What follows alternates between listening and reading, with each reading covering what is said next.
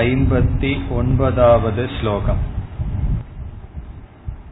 विषया विनिवर्तन्ते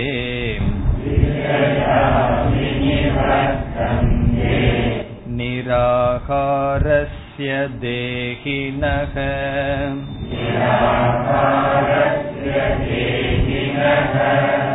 रसवर्जं रसोऽप्यस्य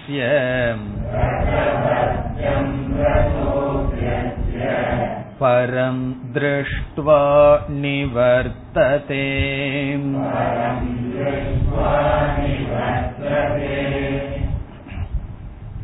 தமக என்கின்ற சாதனையை பகவான் பேசி வருகின்றார் தமக என்பது இந்திரிய கட்டுப்பாடு இந்திரிய ஒழுக்கம். தமக என்ற சாதனையானது நிதித்தியாசனம் என்ற சாதனைக்கு அவசியம் என்பது பகவானுடைய கருத்து.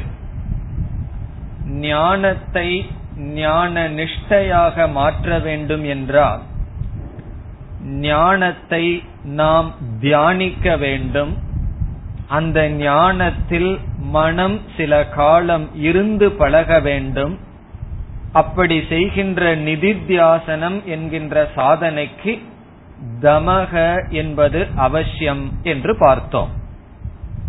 பிறகு இந்த ஐம்பத்தி ஒன்பதாவது ஸ்லோகத்தில் இந்திரிய கட்டுப்பாடு ஆரம்பத்தில் செய்யப்பட்டால் உண்மையில் இந்திரியங்களுக்கும் விஷயங்களுக்கும் சம்பந்தம் அற்று போய் விடுகிறதே தவிர அந்த விஷயங்களிலுள்ள பிரீதியானது மோகமானது அற்று போகவில்லை.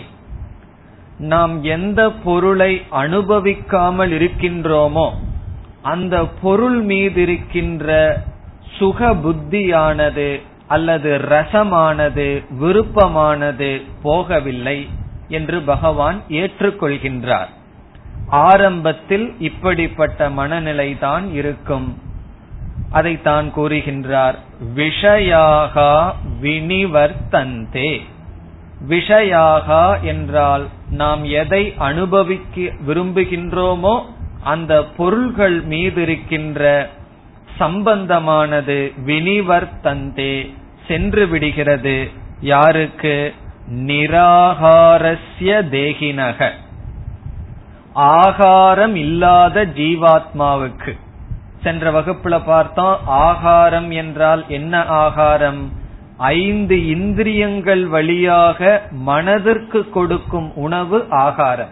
அப்படி ஐந்து இந்திரியங்களை கட்டுப்படுத்தும் பொழுது அந்த ஜீவாத்மா நிராகாரமாக இருக்கின்றான். அவனுடைய மனதிற்கு ஆகாரம் இல்லை. பசியுடன் அவன் இருக்கின்றான். என்ன பசி? இந்திரியங்கள் வாயிலாக சுகத்தை அனுபவிக்க வேண்டும் என்கின்ற ஜீவாத்மாவுக்கு சுகம் இல்லாமல் இருக்கின்றான். விஷயத்தோடு அவன் சம்பந்தம் வைக்காமல் இருக்கின்றான். எப்படி விஷயங்கள் சென்று விடுகின்றன? ரசவர்ஜம் வினிவர்த்தந்தே ரசவர்ஜம் என்றால் அந்த இந்திரிய விஷயத்தில் இருக்கின்ற ஆசை இருக்கின்றது. இந்திரிய விஷயத்தில் இருக்கின்ற மோகம் நீங்கவில்லை ஆனால் அனுபவம் தான் நீக்கப்படுகின்றது. பிறகு பகவான் எப்படி முடிக்கின்றார்? அஸ்ய ரசக அபி பரம் திருஷ்டுவா நிவர்த்ததே. இந்திரிய விஷயங்கள் மீதிருக்கின்ற மோகம் கூட பரத்தை அறிந்து ஞானத்தை அடைந்தவுடன் சென்று விடுகிறது என்று பகவான் கூறுகின்றார். இந்த ஸ்லோகத்தினுடைய சாரமாக நாம் என்ன பார்த்தோம்? ஞானத்தை அடைவதற்கு முன் ஒருவன் தமக என்ற சாதனையை செய்யும் பொழுது அதனுடைய லட்சணம் எப்படி இருக்கும் என்றால் பொருளை அவன் அனுபவிக்கவில்லை ஆனால் அந்த பொருளின் மீதுள்ள வேல்யூ அதை அவன் தியாகம் செய்யவில்லை. அவனுக்கு பொருள் பொருள் அவன் பிரிக்கப்பட்டு விட்டது ஆனால் அந்த பொருளின் மீதுள்ள மோகம் அவனுடைய புத்தியிலிருந்து போகவில்லை. ஆசை மனசுல இருக்கு ஆனா அவனுக்கு அனுபவிக்கவில்லை. அவனே தேர்ந்தெடுத்திருக்கின்றான். நான் அனுபவிக்க மாட்டேன் என்று முடிவு செய்துள்ளான் ஆனால் அந்த பொருளின் மீதுள்ள ஆசை மனதில் இருக்கின்றது. பிறகு ஞான நிஷ்டை அடைந்தவனும் தமத்தை பின்பற்றுகின்றான். அவனுடைய நிலை என்ன? அவனும் பொருளை அனுபவிக்கவில்லை. ஆனால் மனதில் அந்த பொருளின் மீது ஆசை கிடையாது. இத மேலோட்டமா பார்த்தா நமக்கு தெரியாது. ஒருவன் வந்து இந்த உலகத்தை அனுபவிக்காம குகையில் அமர்ந்திருக்கான்னு சொன்னா அவன் எப்படி அமர்ந்துள்ளான் நமக்கு தெரியாது. மனதுல இந்த உலகத்து மேல வேல்யூவை வச்சுட்டு விலகி போயிருக்கானா? அல்லது மனதிலையும் கூட இந்த உலகத்தை துறந்து அவன் சென்றுள்ளானா? அவனுக்கு மட்டும் தெரியும் அல்லது பகவானுக்கு தான் தெரியும். வெளி போக்காக பார்த்தால் ஞான நிஷ்டை அடைவதற்கு முன் செய்கின்ற தமமும் ஞானியினுடைய தமமும் ஒரே போல் இருக்கின்றது. ஆனால் வேறுபாடு என்ன? எதை அவன் பார்க்கவில்லையோ அதை அவன் மனதிலும் பார்க்கவில்லை. கண்ணில பார்க்காத பொருளை மனதிலும் பார்க்கவில்லை. காதில் கேட்காத பொருளை கேட்க விரும்பாத பொருளை மனதிலும் கேட்க விரும்பவில்லை. மனதுடன் சேர்ந்து அந்த பொருளை இயற்கையாக தன்னுடைய சுவாவமாக துறந்து விடுகின்றான். ஞான நிஷ்டை அடைந்தவன் அதற்கு முன் இருப்பவன் துரத்தல் என்பது முதல் படியில் தான் இருக்கின்றது. நம்ம வந்து என்னைக்குமே ஒன்றை விட்டு விடுதல் துறந்து விடுதல் என்பது உடனடியாக வராது படிப்படியாகத்தான் வரும். என்ன சொல்லிடலாம் எல்லாத்தையும் ஒரே நேரத்துல விட்டுட்டு போகணும்னு தோணுதுன்னு சொல்லலாமே தவிர அது முடியாது. அதனாலதான் உபனிஷத்து வந்து நம்மளுடைய ஐந்து கோஷத்தில் இருக்கிற அபிமானத்தை நீக்கி ஆத்மாவை காட்ட விரும்பும் பொழுது ஒவ்வொரு கோஷமாக அபிமானத்தை வைக்க சொல்லி நம்ம பயணம் செய்ய சொல்கிறது. எடுத்துடனே எல்லா கோஷத்திலயும் அபிமானம் வைக்காத நீ ஆத்மானு புரிஞ்சுக்கன்னு சொல்லலாமே. அப்படி இல்லாம முதல்ல அன்னமய கோஷத்துல அபிமானம் வச்சுக்கோ. அடுத்தது பிராணமய கோஷம் மனோமய கோஷம்னு படிப்படியாக நம்மை எடுத்துக்கொண்டு செல்கின்றது. காரணம் என்ன? துரத்தல் என்பது படிப்படியாகத்தான் வரும். அவ்வளவு சுலபமாக வராது. இப்ப ஆரம்ப காலத்தில் முதலில் இந்திரிய கட்டுப்பாடு செய்கின்றோம். ஆனாலும் அந்த ஆசை மனதில் இருக்கின்றது. பிறகு ஞானம் வந்தவுடன் ஞான நிஷ்டை அடைந்தவுடன் அந்த ஆசையும் நம்முடைய மனதிலிருந்து சென்றுவிடும். இப்ப ஞானியினுடைய லட்சணம் சாதகனுக்கு சாதனைன்னு பார்த்தமே. அது எப்படி? ஒரு ஞானி சுவாவமாக தமத்துடன் இருக்கின்றான். அஜானி அதை முயற்சி செய்து அந்த சாதனையை அடைகின்றான். ஞானிக்கு மட்டும் எப்படி சுவாவமா வந்ததுன்னா அவனும் அது முயற்சியில் அடைந்துள்ளான். இனி மீண்டும் தமத்தை பற்றியே பகவான் அடுத்த இரண்டு ஸ்லோகங்களிலும் பேசுகின்றார் அறுபதாவது ஸ்லோகம் यततो ह्यपि कौन्तेय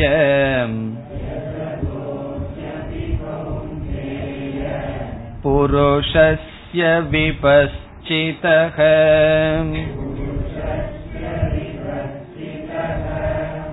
इन्द्रियाणि प्रमाथीनि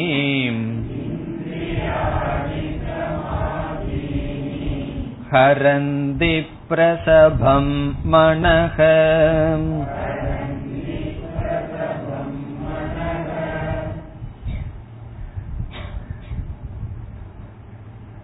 இந்த ஸ்லோகத்தில் இந்திரிய கட்டுப்பாடு செய்யாததனுடைய விளைவை கூறுகின்றார். இந்திரிய அனவஸ்தானே தோஷக. அனவஸ்தானே என்றால் கட்டுப்படுத்தவில்லை என்றால் என்ன தோஷம் வரும் சொல்ற. இந்திரிய அனவஸ்தானே தோஷக. தமத்தை பின்பற்றாமல் இருந்தால் வருகின்ற தோஷத்தை இந்த ஸ்லோகத்தில் பகவான் கூறுகிறார். பிறகு இனி ஒரு கருத்தையும் சேர்ந்து கூறுகின்றார் இந்திரிய சுவாவம் நம்முடைய இந்திரியத்தினுடைய சுவாவத்தையும் பகவான் கூறுகிறார். நம்முடைய இந்திரியத்தினுடைய தன்மை இயற்கை எப்படி இருக்கு என்கின்ற அறிவையும் புகட்டுகின்றார். பிறகு இந்திரிய கட்டுப்பாடு இல்லாமல் இருந்தால் அதனுடைய விளைவையும் கூறுகின்றார்.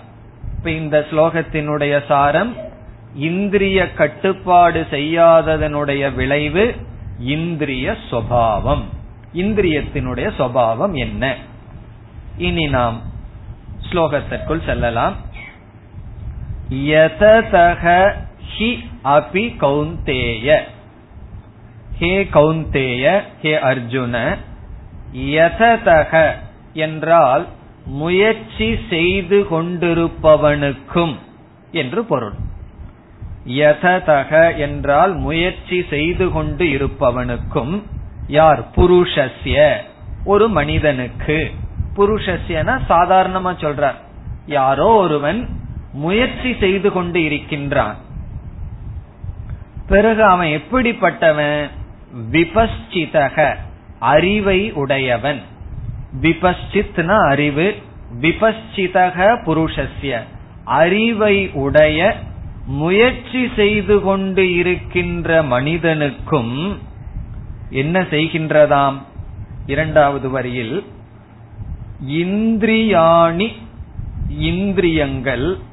எப்படிப்பட்ட இந்திரியங்கள்? ஒரு அடைமொழி கொடுக்கிறார் பகவான் இந்திரியங்களுக்கு. பிரமாதீனி. பிரமாதீனி என்றால் பவர்ஃபுல் சக்தி வாய்ந்த.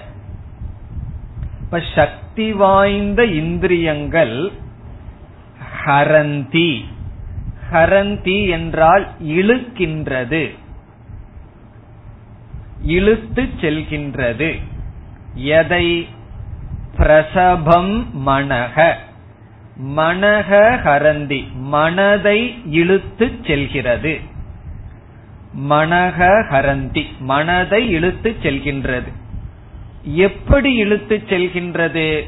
அதற்கு ஒரு அடைமொழி பிரசபம். பிரசபம் என்றால் பலாத்காரமாக போர்ஸாக பலாத்காரமாக மனதை இழுத்து செல்கின்றது. இப்ப இரண்டாவது வரியினுடைய சாரம் என்னவென்றால் இந்திரியங்கள் மனதை இழுத்து செல்கின்றது.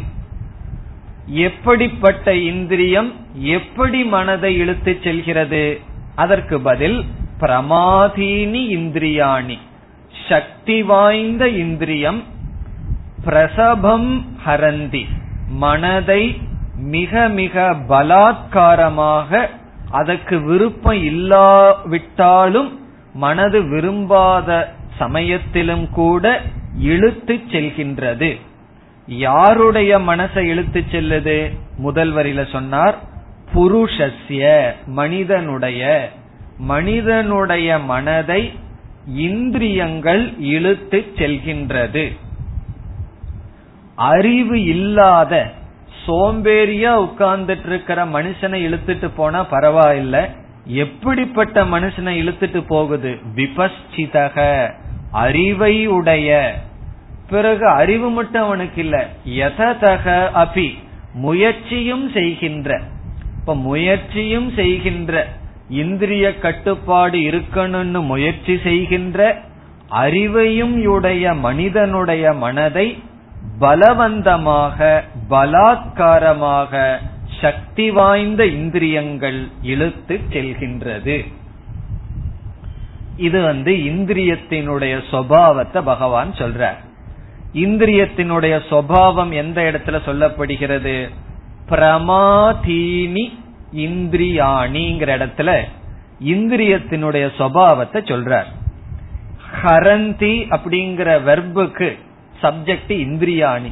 இந்திரியங்கள் இழுத்து செல்கின்றன. சக்தி வாய்ந்த இந்திரியங்கள் இழுத்து செல்கின்றன. இதனுடைய பொருள் கடோபனிஷத்தில் மனிதனுடைய வாழ்க்கையையே ஒரு பயணமாக கற்பனை செய்யப்பட்டு இந்த ஷரீரம் ரதம் என்றெல்லாம் அங்கு கற்பனை செய்யப்பட்டது. அதில் ஐந்து குதிரைகள் எப்படி ரதத்தை இழுத்துக்கொண்டு செல்கிறதோ அதே போல ஐந்து குதிரைகளுக்கு அங்கு உதாரணம் ஐந்து இந்திரியங்களாக சொல்லப்பட்டது. ஐந்து இந்திரியங்கள் வந்து ரதத்தை இழுத்துட்டு போவது போல ஐந்து குதிரைகள் ரதத்தை இழுப்பது போல ஐந்து இந்திரியங்கள் நம்முடைய மனதையும் உடலையும் இழுத்து கொண்டு செல்கின்றது. இதனுடைய அர்த்தம் ஒவ்வொரு இந்திரியத்திற்கும் சுவாவமாகவே விருப்பு வெறுப்பு இருக்கின்றது. இத மீண்டும் பகவான் மூன்றாவது அத்தியாயத்துல தெளிவா சொல்ல போறார். அங்க நம்ம விசாரம் அதிகமாக செய்யலாம். இந்திரியத்துக்கே ராகத்வேஷம் இருக்கு. ஒவ்வொரு இந்திரியத்துக்கும் இயற்கையாக இருக்கின்றது. அந்த இந்திரியம் ஜடமாக இல்லாமல் எப்படி குதிரை வந்து ஜடமா இல்லை? அதற்குன்னு சுதந்திர சக்தி இருக்கோ அதே போல இந்திரியத்திற்கு சுதந்திரமாக செயல்படுகின்ற சக்தி இருக்கின்றது. ஆகவே அது என்ன செய்கின்றது? மனதை இழுத்து கொண்டு செல்கின்றது. அப்படிப்பட்ட சுவாவத்தை உடையது இந்திரியங்கள். இந்திரியங்கள் இந்திரியங்கள்னு சொல்லிட்டு இருக்கோம். அந்த இந்திரியங்கள்னா என்னன்னு தெரியும் நினைக்கிறேன். என்ன இந்திரியங்கள்? மெய்வாய் கண் மூக்கு செவி என்கின்ற ஐந்து ஞானேந்திரியங்கள். அது இயற்கையாகவே நம்ம இழுத்து கொண்டு செல்கின்றது. இத பார்க்க கூடாது அப்படின்னு நினைக்கிறோம். அதத்தான் பார்க்குது. இத கேட்க கூடாதுன்னு நினைப்போம். அதத்தான் கேட்போம். இத பேசக்கூடாதுன்னு பல முறை முடிவு பண்ணுவோம். கரெக்டா அதை மட்டும் பேசுவோம். இப்ப நீங்க உள்ள வரும் பொழுது போர்ல ஒரு லைன் எழுதி இருக்குதுன்னு வச்சுக்கோமே. என்னென்னமோ எழுதி அதற்கு மேல பெருசா இதை படிக்காதீர்கள். அப்படின்னு எழுதி இருக்குன்னு வச்சுக்கோமே. என்ன தோணும்? அதை படிக்காதீங்கன்னு பெருசா எழுதி இருக்கு படிக்க வேண்டான்னு கிளாஸ் முழுவதும். அதை படிக்காம உட்கார்ந்து இருக்க முடியுமோ? முடியாது. எதை படிக்க கூடாதுன்னு சொல்லுதோ அதை படிச்சு அதை தெரிஞ்சிடணும். எதை கேட்க கூடாதுன்னு சொல்கிறார்களோ அதை கேட்டறணும். காரணம் என்ன? கேட்க கூடாதுன்னு மனசு சொல்லுது. ஒருவர் வீட்டுக்கு வர்றார் அவரு லேட்டா வர்றார் ஏன் லேட்டா வந்தீங்கன்னு கேட்க கூடாதுன்னு லேட்டா வர்றதுக்கு முன்னாடி வீட்டுல முடிவு பண்ணி வச்சாச்சு. நான் இத பத்தி கேட்டா தேவையில்லாத ஆர்குமெண்ட் வரும்னு முடிவு பண்ணி வச்சாச்சு. உள்ள வந்த உடனே ஏன் லேட்டு இவ்வளவு நேரம் என்ன பேசிடுறோம்? காரணம் என்னன்னா அதான் இந்திரியத்தினுடைய சுவாவம் எதெல்லாம் மனசு வேண்டான்னு முடிவு பண்ணி வைக்குதோ நம்மளுடைய மனசுதான். அதையே அது செய்யும். அதுதான் இந்திரியத்தினுடைய சுவாவம். என்னுடைய இந்திரியம் தான் அப்படி பண்ணுதான்னு நினைக்க வேண்டாம். எல்லாத்துடைய இந்திரியத்துக்கும் அதே கதிதான். அவரவர்களுக்கு சந்தர்ப்பம் கிடைக்கிற இடத்துல செய்வார்கள். ஆகவே எல்லாருடைய இந்திரியமும் இப்படித்தான் படைக்கப்பட்டுள்ளது. அதையும் கட்டோபனிஷத்துல சொல்லப்படுகிறது. பராஞ்சிகாணி வெதிருணத் ஸ்வயம்பூகு ஸ்வயம்பூகு ஈஸ்வரன் என்ன பண்ணாரா? நம்முடைய இந்திரியங்களை எல்லாம் வெளி விஷயத்தையே பாக்கிற மாதிரி படைச்சு நம்ம எல்லாத்தையும் கொன்று விட்டார் அப்படின்னு உபனிஷத் சொல்லுது. பகவான் எல்லாம் என்ன பண்ணிட்டாரா? நம்ம பிறக்கும் பொழுதே நம்ம சாகடிச்சு பிறக்க வச்சுட்டார். எப்படின்னா இந்திரியங்கள் உள் விஷயத்தை பார்க்காது வெளி விஷயத்தையே பார்க்கிற மாதிரி பகவான் படைத்துள்ளார் என்று சொல்லப்படுகிறது. அது இந்திரியத்தினுடைய சுவாவம். இதெல்லாம் நம்ம ஏன் தெரிஞ்சுக்கிறோம்னு சொன்னா பகைவனுடைய இருப்பிடம் பகைவனுடைய சொரூபம் இத தெரிஞ்சிட்டாவே பாதி வெற்றி நமக்கு வந்துடும் அதே போல இந்திரியங்கள் நமக்கு பகைவன்னு சொன்னா அதனுடைய தன்மையை நம்ம புரிஞ்சுக்கணும். அப்பதான் அதனுடைய போக்குல போய் அந்த இந்திரியத்தை நம்ம வசத்துக்கு கொண்டு வர முடியும். இங்க வந்து பிரமாதீனி இந்திரியாணி ஹரந்தின்னு சொல்றார். இயற்கையாகவே நம்முடைய இந்திரியங்கள் அந்தந்த விஷயத்தில் இழுத்து செல்கின்றன. அது உணவு விஷயமா இருக்கலாம் பேச்சு விஷயமா இருக்கலாம் பாக்கிற விஷயமா இருக்கலாம் கேட்கிற விஷயமா இருக்கலாம். இதுல எதுலேயுமே கட்டுப்பாடு இல்லாமல் சுதந்திரமாக இந்திரியங்கள் இழுத்து செல்கின்றது. அது இந்திரியத்தினுடைய சுபாவம். இது ஒரு கருத்து. அதுல பகவான் என்ன செய்கின்றார் முதல் வரியில? விபஸ்சிதகங்கிற ஒரு வார்த்தைய போடுறார். அறிவே இல்லாதவன் இப்படி வாழ்ந்தான்னு வச்சுக்குவோமே நம்ம ஏதாவது சொல்லிடலாம் அவனுக்கு புத்தி இல்ல அறிவு இல்ல அதனால இப்படி பேசுறான் செயல்படுறான். விபசிதகன்னு சொன்னா இந்த சொல்ல நான் சொன்னா இந்த வார்த்தைய பத்தி நான் விசாரம் செய்தால் அல்லது இதை பார்த்தால் இதை கேட்டால் இதை சுவைத்தால் இன்னென்ன தீங்கு வருங்கிற அறிவு நிச்சயமா இருக்கு. அதுல சந்தேகமே கிடையாது. டாக்டர் என்ன சொல்லிட்டு போயிருக்கார்? என்ன பதார்த்த சாப்பிட வேண்டாம்னு சொல்லிட்டு போயிருக்கார். நல்லா தெரியும் சாப்பிடக்கூடாதுன்னு. இந்த கிளைமேட்டுக்கு வடை வீட்டுல செஞ்சு வச்சிருந்தா அதை தியாகம் பண்ண முடியுமா? மத்தவங்க சாப்பிட்றதையும் பார்த்துட்டு நம்ம பேசாம இருக்க முடியுமா? சரி ரெண்டு சாப்பிட்டுருவோமே பின்னாடி பாத்துக்குவோம் அப்படின்னு சொல்லி தெரியும். சாப்பிட்றதுக்கு முன்னாடி சாப்பிடக்கூடாதுன்னு தெரியும். தெரியாம இல்லை.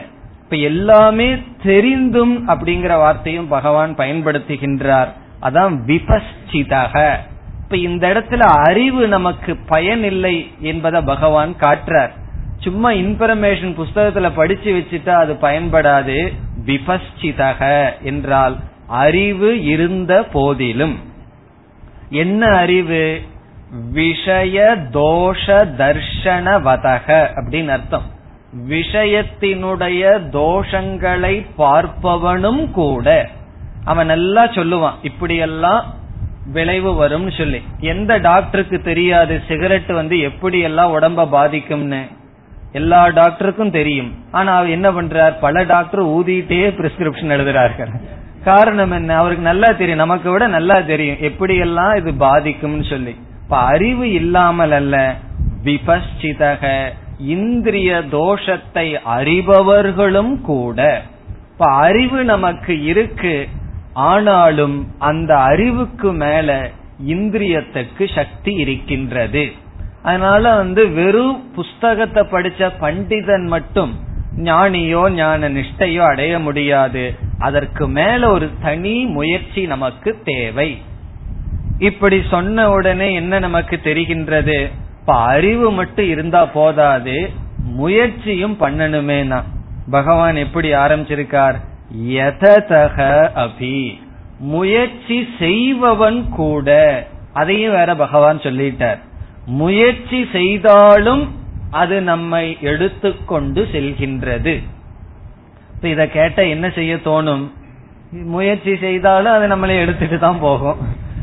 அறிவு இருந்தாலும் நம்ம இந்திரியங்கள் எடுத்துட்டு தான் போகும். அப்ப பேசாம போகாத வழியில போக விட்டுற வேண்டியதுதானே? அப்படித்தான் நமக்கு தோன்றும். ஆனால் பல முறை முயற்சி செய்து பிறகு இது அடையப்படும். இது வந்து பகவான் வந்து சாவதான் அப்படிங்கிறார் எச்சரிக்கை கொடுக்கிறார். இந்த எலக்ட்ரிசிட்டி இதுல எல்லாம் ஒரு அபாயம்னு போர்டு போட்டிருக்குமே. அப்படி ஒரு எச்சரிக்கை கொடுக்கிறார். என்ன எச்சரிக்கைனா இந்திரிய கட்டுப்பாடு செய்ய ஆரம்பிச்ச அப்படின்னு சொன்னா ஒரு இந்திரியத்தை கட்டுப்படுத்தினா இனி ஒரு இந்திரியத்தை அது அப்படியே பிச்சுட்டு போயிட்டு இருக்கும் அது கடினம் தான் அதை பார்த்து கைவிட்டு விடாதே அதிகமாக முயற்சி செய் என்பது பொருள். இப்ப முயற்சி செய்பவனுக்கும் கூட இந்த கதின்னு சொன்னா முயற்சி செய்யாதவனுடைய கதி என்ன ஆகும் அது அதோகதி தான் இப்ப முயற்சி செய்பவனுக்கே இந்த கஷ்டம்னா என்ன செய்யணும்னா அதிக முயற்சி செய்ய வேண்டும் என்பது பொருள். அது ஒரு கருத்து. இனி ஒரு கருத்து பல முறை தோல்விகளை சந்திப்போம். நம்ம இதெல்லாம் சாப்பிடக்கூடாதுன்னு முடிவு பண்ணிட்டு அப்ப போய் அதையே சாப்பிட்டு வருவோம். இன்னைக்கு மூணு இட்லிக்கு மேல சாப்பிடக்கூடாதுன்னு பிளேட் லுக்கா இருந்து ஏழாவது இட்லியில எந்திரிச்சு வருவோம். அதுக்கப்புறம் அதுக்கு அடுத்த நாளும் அதே கதி தான் இப்படி பல நாட்கள் தோல்வியை அடைவோம் அப்ப மனச தளரவிடக் கூடாது அது இப்படித்தான் இந்திரியத்தினுடைய சுவாவம் கொஞ்சம் கஷ்டப்பட்டு தான் நம்ம கைக்குள்ள கொண்டு வர முடியும்னு சொல்லி கொஞ்சம் கடினத்துடன் தோல்வி வந்தாலும் தோல்வி மேல் தோல்வியை சந்தித்து பிறகு மெதுவாகத்தான் இந்திரியங்களை மனதினுடைய கட்டுக்குள் கொண்டு வர முடியும்.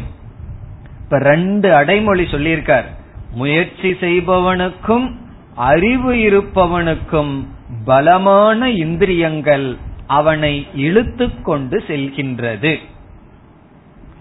இது ஒரு கருத்து. இது என்ன கருத்து? இந்திரியத்தினுடைய சுவாவம். இனி இனி ஒரு கருத்து இதில் இருக்குன்னு பார்த்தோமே. இந்திரிய அனவஸ்தானே தோஷக. இந்திரிய கட்டுப்பாடு இல்லாமல் இருந்தால் என்ன தோஷம் வரும்? அது வந்து நம்ம இழுத்துட்டு போகுதே விட்டு விடலாமே அப்படின்னு நம்ம விட்டு விட்டால் என்ன தோஷம் வரும்? மனக ஹரந்தி. அந்த இடத்துல அந்த கருத்து இருக்கின்றது. நம்முடைய மனமானது நம்மிடமிருந்து எடுத்து செல்லப்பட்டு விடும். நம்ம எதை லாஸ் நமக்கு என்ன லாஸ் அப்படின்னா நம்முடைய மைண்ட் நம்முடைய மனதை நாம் இழந்து விடுவோம். இந்த உலகத்துல எதை வேண்டுமானாலும் இழந்தால் திருப்பி பெற்றுடலாம். பத்து லட்சம் ரூபா போயிடுதுன்னு வச்சுக்கோமே. இன்ட்ரெஸ்ட் அதிகமா கிடைக்குதுன்னு சொல்லி சேவ் பண்ண பணத்தை எல்லாம் கொண்டு போய் ஏதாவது ஒரு பைனான்ஸ்லயே போட்டு அதாவது போயிடுதுன்னு வச்சுக்குவோமே போயிட்டு போகட்டும். அத வந்து மறுபடியும் ஒரு பத்து வருஷம் முயற்சி பண்ணா அடைஞ்சிடலாம். பணம் போனா ஒண்ணு பெரிய லாஸ் கிடையாது. ஒரு ப்ராவர்பு சொல்லுவாங்க அல்லவா? If wealth is lost nothing is lost if health is lost something is lost if character is lost everything is lost அப்படி பணம் போயிடுது அப்படின்னா அது எப்படியாவது அடைஞ்சிடலாம் அல்லது அவ்வளவு போய் வைராகியம் வந்ததுன்னா அது ஒரு பெரிய ஒரு கெயின் அதனால எதை லாஸ் பண்ணாலும் நம்ம வந்து அடைஞ்சிடலாம் ஆனா நம்முடைய மனதை உடைச்சிட்டோம் அப்படின்னா மனதை இழந்துட்டோம் அப்படின்னா அதான் கிரேட்டஸ்ட் லாஸ் அது எப்படி எனக்கெல்லாம் தெரியலையேன்னு சொன்னான். இங்க பக்கத்துல பைத்திகார ஆஸ்பத்திரியில போய் பார்த்தா தெரியும். நமக்கு பகவான் ஒரு மனச கொடுத்திருக்கார். ஒரு மனதுல வந்து ஒரு குறையோட கொடுத்திருந்தா அவங்களுடைய வாழ்க்கை எப்படி இருக்கும்? இன்னைக்கு நம்ம சமுதாயத்துக்குள்ள மனிதன்கிற ஒரு ஸ்டேட்டஸ்ல வாழ்ந்துட்டு இருக்கிறோமே நம்ம நினைச்சிட்டு இருக்கோம் பணத்தினால மத்ததுனாலன்னு. அதற்குன்னு ஒரு தனி ஸ்டேட்டஸ் வந்தாலும் நம்மளுடைய மனம் இருக்கே. அந்த மனதுனாலதான் நமக்கு ஒரு மரியாதையும் இருக்கு. மனதினுடைய அடிப்படையில நம்ம வாழ்க்கையினுடைய உயர்வும் இருக்கு. அந்த மனதை நம்ம பாதுகாக்கணும். நமக்கு அது தெரியவே தெரியல. பெரிய பொக்கிஷத்தை பகவான் கொடுத்திருக்கார். இந்த உடலும் அப்படிப்பட்டதுதான். நம்ம மனதை பாதுகாக்கணும்னா மனது இருக்கிற இடம் சரீரம். அதையும் பாதுகாக்கணும். இப்ப பகவான் நமக்கு கொடுத்த கிரேட்டஸ்ட் கிஃப்ட் என்னன்னா உடலும் மனமும். அந்த மனம் சிதறடைந்து விடும் பாழடைந்து விடும் நம்மை விட்டு சென்று விடும். இப்ப மது முதலிய பழக்கங்கள்னால என்ன நாசம் அடையுது அவங்களுடைய மனம் நாசம் அடைந்து விடும். அந்த வில் பவர் அந்த சக்தி எல்லாமே நாசம் அடைந்து விடும். அது அவர்களுக்கு தெரியவில்லை. அவ்விதம் இந்திரிய போகத்தில் ஒருவன் இருக்க இருக்க அவன் அவனுடைய மனதை இழந்து விடுகின்றான். அதுதான் இந்திரிய கட்டுப்பாடு செய்யாததனுடைய தோஷம் விளைவு. நம்ம எதை இழந்துடுறோம் நம்முடைய மனதையே இழந்து விடுகின்றோம். நம்ம மனதையே நாசம் பண்றதுக்கு என்ன வழி? கேட் என்ன? ஐந்து இந்திரியங்கள். ஐந்து இந்திரியங்கள் வழியாக போக வஸ்துவில மனது போயிட்டே இருந்ததுன்னா மனம் நாசம் அடைந்து விடும். அடுத்த கேள்வி சொல்லலாம். மனந்த நாசமா போகட்டுமே அப்படின்னு சொல்லி. அதுக்கு என்ன நம்ம பார்த்தோம்? நிதித்தியாசனம்ங்கிற சாதனையை யார் செய்ய வேண்டும்? நம்முடைய மனம் செய்யும்.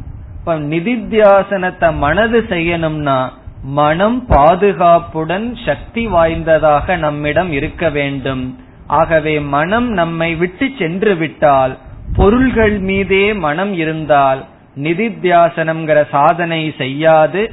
நிதித்தியாசனம்ங்கிற சாதனை இல்லை என்றால் ஞானத்தை ஞான நிஷ்டையாக மாற்ற முடியாது. அதை ஞாபகம் வச்சுக்கணும். நம்ம ஸ்தித பிரஜ லட்சணத்துல இருக்கோம். பிரஜாவ ஸ்தித பிரஜமா எப்படி மாத்துறதுங்கிற விசாரம் அறிவை ஞானத்தை ஞான நிஷ்டையாக எப்படி மாற்றுவது என்றால் நிதித்தியாசனம்ங்கிற சாதனை.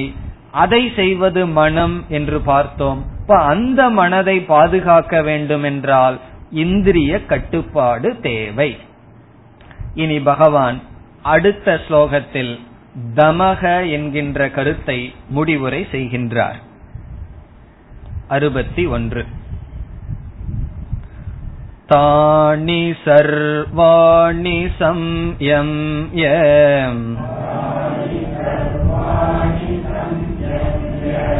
युक्त आसीत मत्परः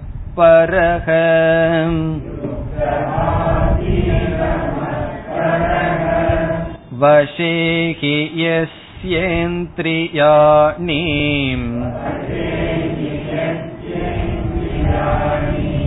तस्य प्रज्ञा प्रतिष्ठिता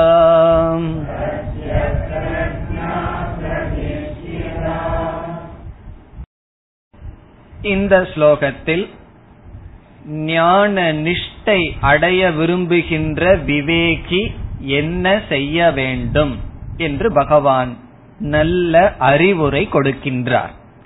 விவேகினக கர்த்தவ்யம் கிம். விவேகினால் செய்ய வேண்டியது என்ன? ஞானத்தை அடைந்தவன் ஞான நிஷ்டையை அடைவதற்காக முயற்சி செய்து கொண்டு இருப்பவன் தானி சர்வாணி சம்யம்ய. தானி இந்திரியாணி சர்வாணி. தானி என்றால் அவைகள் சர்வாணி என்றால் எல்லா இந்திரியங்களை சம்யம்ய அடக்கி ஒரு கட்டுக்குள் கொண்டு வந்து. இது தமக என்ற சாதனையை குறிக்கின்றது. காலப்போக்கில் முயற்சியுடன் தளராத மனதுடன் முயற்சி செய்து இந்திரியங்களை தன்னுடைய வசத்திற்குள் கொண்டு வர வேண்டும். அத முதல்ல செய்யணும். அடுத்ததாக என்ன செய்ய வேண்டும்? தானி சர்வாணி எல்லா இந்திரியங்களையும் தன்னுடைய கட்டுக்குள் கொண்டு வந்து யுக்தக. அடுத்த சொல் யுக்தக. யுக்தக என்ற சொல் சமக என்ற சாதனையை குறிக்கின்றது. மனக்கட்டுப்பாட்டுடன் இருப்பவனாக. யுக்தக என்றால் பொருந்திய மனதை உடையவன் அல்லது மனக்கட்டுப்பாடுடன் இருப்பவனாக. அதை நம்ம அடுத்த ஸ்லோகத்திலிருந்து பார்க்க போறோம். நிதித்தியாசனம்ங்கிற சாதனைக்கு உதவி செய்வதாக இரண்டு சாதனைய பகவான் அறிமுகப்படுத்தினார்னு விசாரத்தை ஆரம்பிச்சோம்.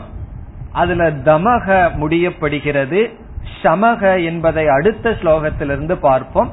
அதை இங்கு பகவான் கூறுகின்றார் யுக்தக மனதை கட்டுப்படுத்தியவனாக ஆசீத அமர்ந்திருக்க வேண்டும். ஆசீத என்றால் ரிமைன் அமர்ந்திருக்க வேண்டும். நிதித்தியாசனத்தில் அமர்ந்திருக்க வேண்டும். அந்த நிதித்தியாசனத்துக்கான விஷயம் என்ன? எதை மனதில் வைத்து அமர்ந்திருக்க வேண்டும்?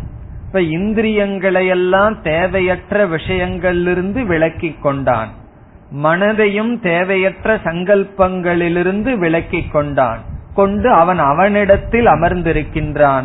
அப்பொழுது மனம் எதில் குறியாக எதை பரமாக கொண்டிருக்க வேண்டும்? பரம் என்றால் கோல் முக்கியமாக கொண்டிருக்க வேண்டும். பகவான் சொல்றார் மத் பரக. மத் என்றால் என்னை என்னை பரமாக மனதில் கொண்டிருக்க வேண்டும். மத்பரக இந்த மத்பரக என்ற சொல் நிதித்தியாசனத்தை குறிக்கின்றது.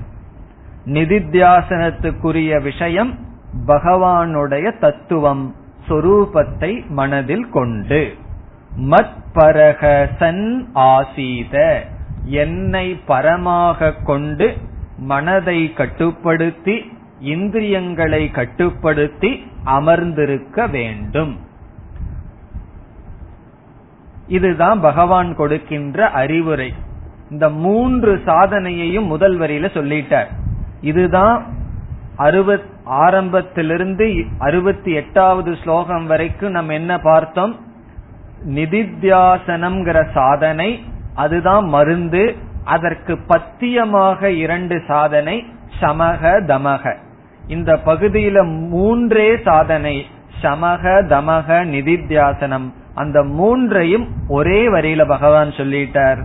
தானி சர்வாணி சம்யம்ய எல்லா இந்திரியங்களையும் ஒடுக்கி மனதை கட்டுப்படுத்தி என்னையே குறியாக கொண்டு அமர்ந்திருக்க வேண்டும். பிறகு இரண்டாவது வரியில் கூறுகின்றார் வசேகி எஸ்ய இந்திரியாணி. எஸ்ய எவனுடைய இந்திரியாணி இந்திரியங்கள் வசே வசத்தில் இருக்கின்றதோ வசே வர்த்தந்தே. எவருடைய இந்திரியங்கள் வசத்தில் இருக்கின்றதோ அவங்களுக்கு என்ன ஆகும்? தஸ்ய பிரக்ஞா பிரதிஷ்டிதா. அவர்களுடைய ஞானம் பிரதிஷ்டிதை அடையும் நிஷ்டை அடையும். தஸ்ய அவர்களுடைய பிரக்ஞா அறிவானது பிரதிஷ்டிதா நிலை பெறும். ஞானம் ஞான நிஷ்டையாக மாறும். யாருக்கு? எஸ்ய எவருடைய இந்திரியங்கள் வசே வர்த்தந்தே வசத்தில் இருக்குமோ? யாருடைய இந்திரியங்கள் அவர்களுடைய வசத்தில் இருக்குமோ? அவர்களுடைய ஞானமானது நிலை பெறும். இப்ப இந்திரிய வசம் இல்லைன்னு ஒருவருடைய இந்திரியங்கள் அவருடைய வசத்துல இல்லை என்றால் ஞானம் வராது. ஒரு கால் ஞானம் வந்தால் ஞான நிஷ்டை வராது. இத வந்து மனதில் ஆழ்ந்து நாம் பதி பதிய வைத்துக் கொள்ள வேண்டும். இந்திரிய கட்டுப்பாடுதான் முதல் படி கடைசி படியும் கூட. ஆரம்பத்துல இந்திரிய கட்டுப்பாடுடன் வாழ்க்கையை ஆரம்பிக்கணும். ஆன்மீக வாழ்க்கைய. ஆன்மீக வாழ்க்கைன்னு வச்சாவே இந்திரிய ஒழுக்கம்தான். பிறகு ஞானம் வரும். அதே இந்திரிய கட்டுப்பாடு தொடர்ந்து இருந்தால் ஞான நிஷ்டை வரும். எத்தனையோ சாதனைகளை நம்ம பேசிட்டு வருவோம். அதுல வந்து இந்த இந்திரிய கட்டுப்பாடுங்கிறது எப்படிப்பட்ட சாதனைனா ஒரு விதையை விதைத்தவுடன் மரமாகும் வரை தண்ணீர் ஊற்றுவதுங்கிறது ஒரு சாதனை. வேலி போடுறதுங்கிறது ஒரு சாதனை உரம் வைக்கிறதுங்கிறது ஒரு சாதனை. அதெல்லாம் ஒரு பீரியடில் தான் வைப்போம். எல்லா நேரமும் வேலி போட்டுட்டு இருக்க மாட்டோமே. பிறகு உரம் வைக்கிறதும் இல்லையே. ஆனா தண்ணீருங்கிறது எப்படின்னா ஆரம்பத்திலிருந்து கடைசி வரைக்கும் அந்த சாதனைய செஞ்சுட்டே இருக்கணும். அதுல வர்றதுதான் தமக சமகங்கிற சாதனை. அது தொடர்ந்து இருந்து கொண்டே வரணும். எப்போ சமக தமகங்கிற சாதனைய நம்ம விட்டுறலாம்? எப்போ இந்த இரண்டும் நம்முடைய சுவாவமாகுமோ அப்ப விட்டுறலாம். அதனுடைய அர்த்தம் என்ன? அதனை அதை சாதனையா செய்ய வேண்டிய அவசியம் இல்லை. அதனுடைய சுவாவமாகவே அது ஆகிவிடும். அப்ப அதை விடவே கூடாது என்று பொருள். அதனாலதான் பகவான் சொல்றார் எவருடைய இந்திரியங்கள் அவர்களுடைய வசத்தில் இருக்குமோ அவர்களுடைய அறிவு நிலை பெறுகின்றது. இதோடு ஐம்பத்தி எட்டில் ஆரம்பித்த கருத்து அறுபத்தி ஓராவது இந்த ஸ்லோகத்துடன் தமக இந்திரிய கட்டுப்பாடு என்கின்ற சாதனை முடிவடைகிறது. நம்ம இதுவரைக்கும் பார்த்தது ஒரு சாம்பிள் மாதிரி. இனிமேல் நான்காவது அத்தியாயத்துல மற்ற அத்தியாயத்தில எல்லாம் இந்த தமக என்ற சாதனையை மீண்டும் மீண்டும் பார்க்க இருக்கின்றோம். இனி அடுத்த ஸ்லோகத்தில் அடுத்த சாதனைக்கு பகவான் வருகின்றார் சமக என்கின்ற சாதனை அறுபத்தி இரண்டு ध्यायतो विषयान् पुंसः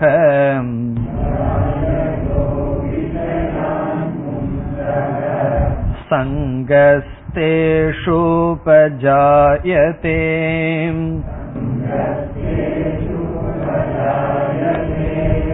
सङ्गात् सञ्जायते कामः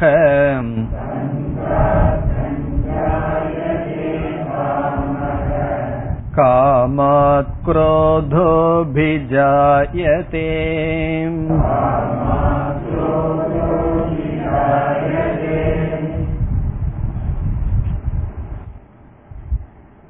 அறுபத்தி இரண்டாவது ஸ்லோகத்தில் ஆரம்பித்து அறுபத்தி எட்டாவது ஸ்லோகம் வரை பகவான் சமக என்ற கருத்தையே பேசி வருகின்றார்.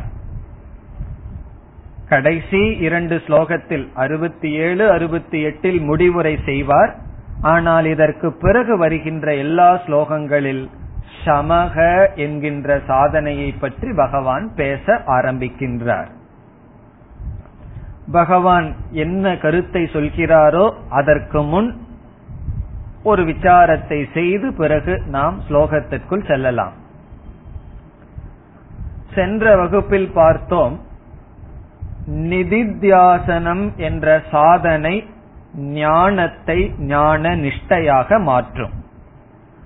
நிதித்தியாசனம் என்ற சாதனை செய்வது மனக நம்முடைய அந்த கரணம்.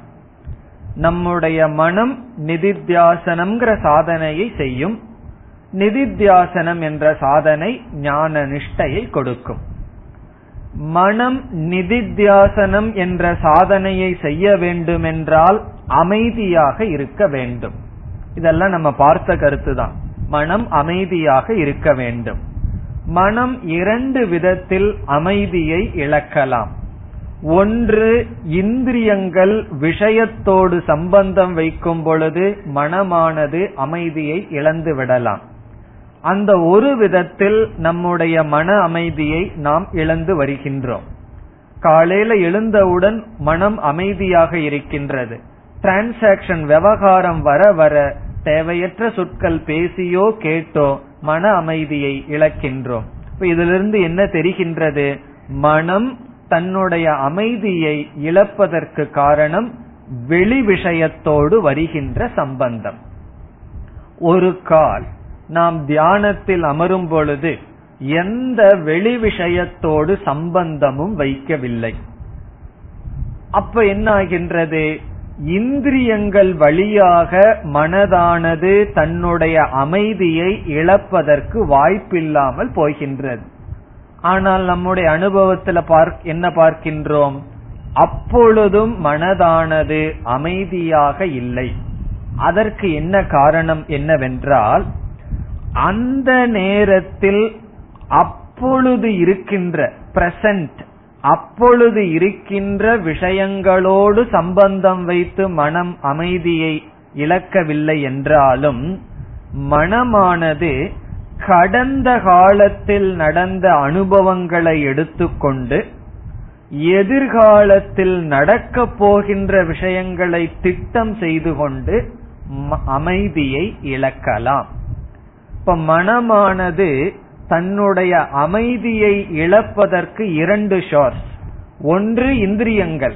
அத தமக என்ற சாதனையில சரி பண்ணிட்டோம் அப்படின்னா மனம் சுயமாகவே அமைதியை இழந்து விடலாம். இப்ப இந்திரியங்கள் இருந்தா தான் மனசு அமைதியை இழக்கணுங்கிற அவசியம் இல்லை. அது இருந்தா மன அமைதியை இழப்பதற்கு அது ஒரு காரணம். ஒரு கால் நம்முடைய இந்திரியத்தின் வழியாக மன அமைதியை இழக்காமல் பாதுகாத்தாலும் மனம் சுயமாக அமைதியை இழக்கலாம். எப்படின்னா நம்முடைய மனச பார்த்தோம் அப்படின்னா ஒன்னா அது பாஸ்டில் இருக்கும் இல்ல ஃபியூச்சர்ல இருக்கும். பிரசன்ட்லயே மனசு இருக்கார் கடந்த காலத்துல இருக்கும் அல்லது எதிர்காலத்துல இருக்கும். இப்ப நம்ம சாப்பிட்டு இருக்கோம் அப்படின்னா நேத்து வச்ச குழம்பு நல்லா இருந்ததுன்னு சொல்லிட்டு இருப்போம். நாளைக்கு அதை பண்ணுன்னு சொல்லிட்டு இருப்போம். இப்ப இருக்கிறத ரசிச்சு சாப்பிடவே மாட்டோம். ஒரு உதாரணம் அது போல எதை நம்ம பண்ணிட்டு இருக்கிறோமோ அப்ப மனசு அதில் இருக்கார் அதற்கு முன் நடந்தது நடக்க போறது. இப்ப மனது வந்து இறந்த காலத்தில் உள்ள விஷயங்களை எடுத்துக்கொண்டும் எதிர்காலத்தை சந்திக்க போற விஷயத்தை எடுத்துக்கொண்டும் சுயமாக அமைதியை இழக்கலாம். அப்படி இழக்காமல் பார்த்து கொள்வது சமக என்கின்ற சாதனை. இப்ப மனதை அமைதியை இழக்கிறதுக்கு ரெண்டு காரணம். ஒன்று வெளி விஷயத்திலிருந்து இந்திரியங்கள் மூலியமா அதை தடுப்பது தமக. இனி ஒன்று தானாகவே அமைதியை இழக்கலாம்.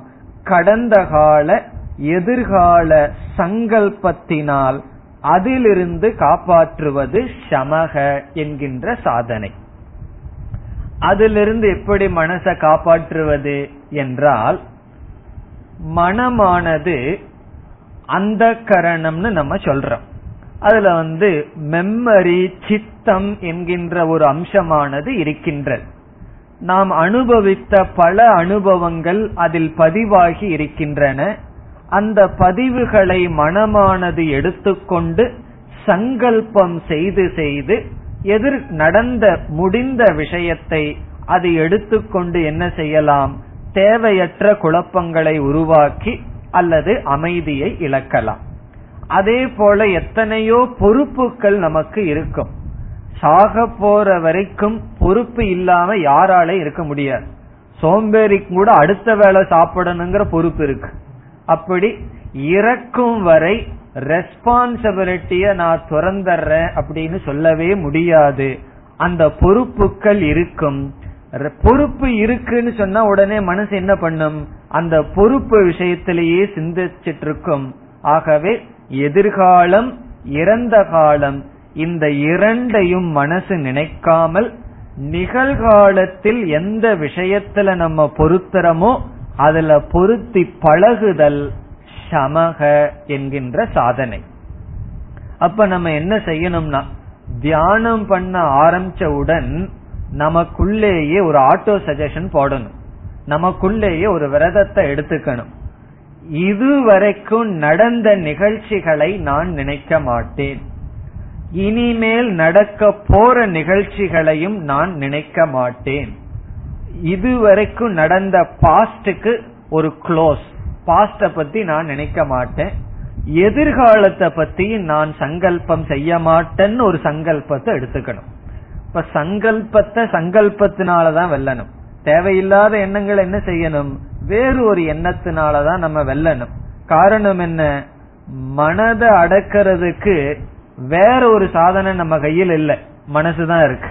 மனதை கொண்டுதான் மனதை அடக்க முடியும். அப்ப என்ன செய்யணும்னா மனதுக்குள்ளேயே நாம் சற்று பிரிந்து இப்படிப்பட்ட சங்கல்பத்தை எல்லாம் எடுத்துட்டு நான் வந்து எதையும் எண்ண மாட்டேன் என்ற ஒரு நிச்சயத்தை செய்து அபியாசத்தினால் மனதை அமைதிப்படுத்த வேண்டும். இதனுடைய அதிக விசாரத்தை எல்லாம் பிறகு பார்க்கலாம். பிறகு நாம் தமக என்கின்ற சாதனைய சொன்னோம். அதனுடைய அர்த்தம் என்ன? தேவையற்ற மனதிற்கு மோகத்தை உண்டு செய்கின்ற விஷயங்களை பார்க்காமல் இருத்தல். மனதிற்கு அமைதியை குலைக்கின்ற விஷயத்தை கேட்காமல் இருத்தல் என்ற சாதனைய தமகன்னு பார்த்தோம். தமகன்னு சொன்னா பார்க்காமையே இருத்தல் பேசாமையே இருத்தல் கேட்காமையே இருத்தல் அர்த்தம் அல்ல எந்த விஷயங்களை பார்க்க கூடாதோ கேட்க கூடாதோ அதிலிருந்து விலகி இருத்தல். ஆனா விவகாரத்திற்காக இந்திரியத்தை பயன்படுத்தணும்னு பார்த்தோம். இதுல என்ன பிராக்டிக்கலா அனுபவ ரீதியா என்ன நடக்கும்னு சொன்னா நம்ம விவகாரத்துக்காகத்தான் சிலதை பார்த்திருப்போம்.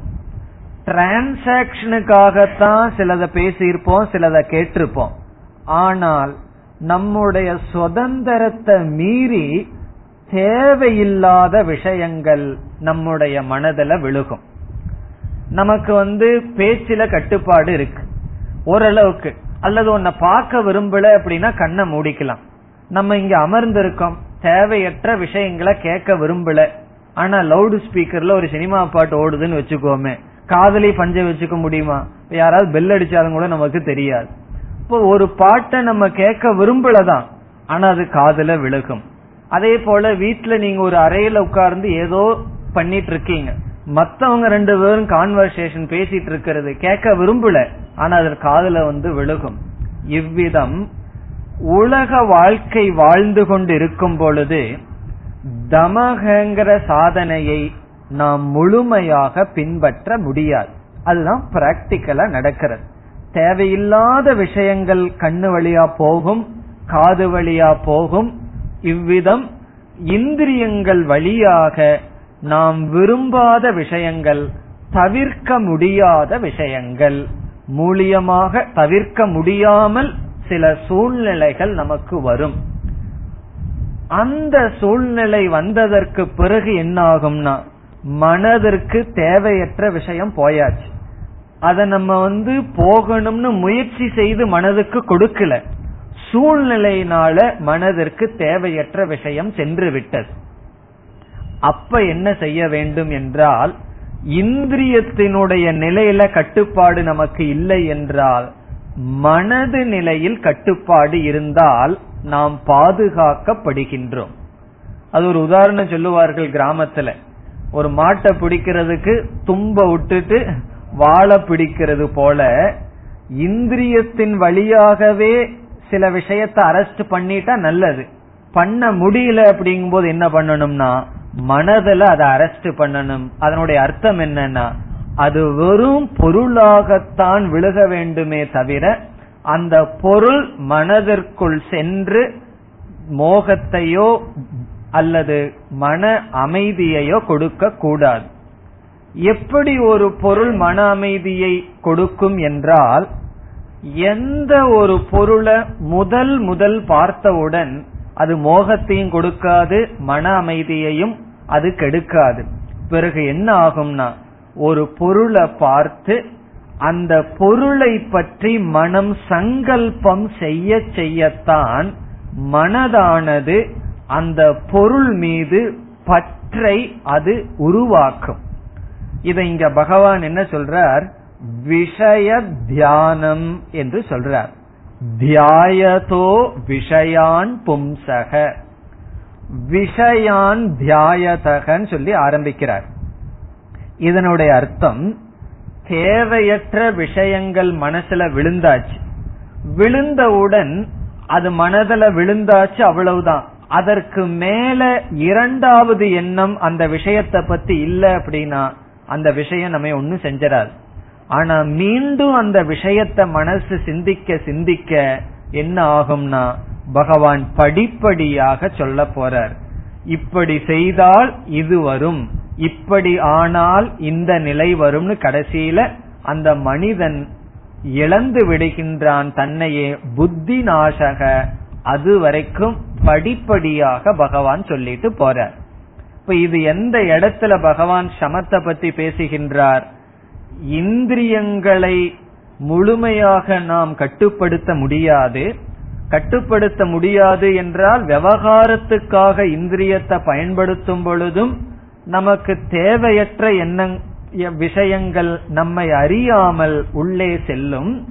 அப்பொழுது கவனமாக இல்லாமல் அந்த விஷயங்களை நாம் மனதில் தியானம் செய்து கொண்டு வந்தால் அந்த வெளி விஷயங்களை வெளியேயே வைக்காம அந்த வெளி விஷயத்தை மனதுக்குள் வைத்து கொண்டு இருந்தால் நம்ம வெளி விஷயத்தை எல்லாம் மனசுல கேரி பண்ணிட்டு இருக்கோம் அதனாலதான் எல்லா மனசு ரொம்ப வெயிட்டா இருக்கு. காரணம் என்ன? எத்தனையோ விஷயங்கள் மனசுல பழுவாக இருக்கின்றது. அது எப்படி பழுவாச்சு? ஒரு விஷயம் வந்து ஆரம்பத்துல ஆசைய நமக்கு தூண்டாது. ஆசை காமம் என்பது எப்படி வருது நீங்க பகவான் சொல்ல போறார் படிப்படியா. ஒரு பொருளை பார்த்த உடனேயே அதுல ஆசை வந்துடாது நம்ம ரோட்ல போயிட்டு இருக்கோம் ஸ்டோர்ஸ்ல எத்தனையோ பொருள் வெளியே கட்டி தொங்க விட்டுருக்கான். நம்ம அப்படியே கார்லயோ பஸ்லயோ போயிட்டு இருக்கோம் பார்க்க பார்க்க ஆசை வராது. அது எல்லாம் ரெஜிஸ்டர் பண்ணிட்டு வீட்டுக்கு வந்துருவோம். எல்லாம் கலெக்ட் பண்ணிட்டு வீட்டுக்கு வந்து பிறகு அது ஒரு பொருளை பத்தி நினைக்க ஆரம்பிச்சிருவோம். அது நம்ம வீட்டில் இருந்தா நல்லா இருக்குமே. ரெண்டாவது எண்ணம் மூன்றாவது எண்ணம் என்று விஷய தியானம் இங்க நிதித்தியாசனத்துல பகவான தியானம் பண்ணணும். இங்க பகவான் என்ன சொல்றார்? விஷயங்களை தியானம் செய்தால் அதனுடைய விளைவாக மனம் அமைதியை இழந்து மனம் நாசத்தை அடையும் சொல்றார். அப்படி பாதுகாப்பது சமம். அப்படி விஷய தியானம் செய்யாமல் தேவையற்ற விஷயங்கள் மனதிற்குள் விழுந்தாலும் பிறகு மனதை பாதுகாக்கின்ற சாதனைக்கு சமக என்று இங்கு பகவான் கூறுகின்றார். இந்த இரண்டு ஸ்லோகத்தில் அறுபத்தி இரண்டு அறுபத்தி மூன்று இந்த இரண்டு ஸ்லோகத்தில் என்ன சொல்றார்? தமகங்கிற சாதனையை செய்யவில்லை என்றால் என்ன விளைவு வரும்னு சொல்ற நேரடியாக மனக்கட்டுப்பாடு சமக நீங்க சொல்லல. மனக்கட்டுப்பாடு இல்லாமல் இருந்தால் அதனுடைய விளைவு என்ன அப்படிங்கறத முதல்ல சொல்ற என்ன விளைவு வரும்? இப்ப மன நிகிரக விஹீனசிய மன நிகிரகம் இல்லாதவனுக்கு அனர்த்த பலம். எப்படிப்பட்ட அனர்த்தமான பலம் வரும் என்பதை பகவான் காட்டுகின்றார். அது எப்படி காட்டுகின்றார்? படிப்படியாக காட்டுகின்றார். எப்படி படிப்படியாக காட்டப் போகிறார்? முதலில் விஷயங்கள் உள்ளே செல்கின்றது. சென்றவுடன் அது நம்மை பந்தப்படுத்தாது. என்ன பார்க்கிற பொருள் எல்லாம் நம்ம பந்தப்படுத்தணும்னா என்ன ஆகிறது? எத்தனையோ பொருளை பார்க்கிறோம். எந்த பொருளும் பந்தப்படுத்தவில்லை. பிறகு எந்த பொருள் நம்மை பந்தப்படுத்தும்? பார்த்த பொருள் உள்ளே அசை போடுதல் அப்படின்னு ஒன்னு இருக்கு. அதத்தான் இங்க பகவான் தியானம்ங்கிறார். அந்த விஷயத்தை தியானம் செய்கின்றான். அந்த விஷயத்தை தியானம் செய்தவுடன் அந்த விஷயத்தையே நினைத்தவுடன் அந்த விஷயத்தில் சங்கம் வருகின்றது. சங்கம்னா ஒரு விதமான பற்று. அதை தொடர்ந்து காமம் வருகின்றது. அதை தொடர்ந்து குரோதம். குரோதத்தை தொடர்ந்து மோகம். மோகத்தை தொடர்ந்து ஸ்மிருதி நாசக. நம்ம படிச்சு வச்சதெல்லாம் நாசமாகின்றது. அதை தொடர்ந்து புத்தி நாசக. புத்தி நாசாத் பிரணசியதி அப்படின்னு இந்த ரெண்டு ஸ்லோகத்துல அழகா சைக்காலஜி பகவான் பேசுறார். எப்படி என்ன ப்ராசஸ்ல ஒருவன் வந்து இழந்து வருகின்றான் தன்னுடைய மனதை அதை படிப்படியாக கூறுகின்றார் அதை அடுத்த வகுப்பில் பார்ப்போம் ஓம் போர் நமத போர் நமிதம் போர் போர் நமுதச்சதேன் पूर्णस्य पूर्णमादाय पूर्णमेवावशिष्यते ॐ शान्ति शान्ति शान्तिः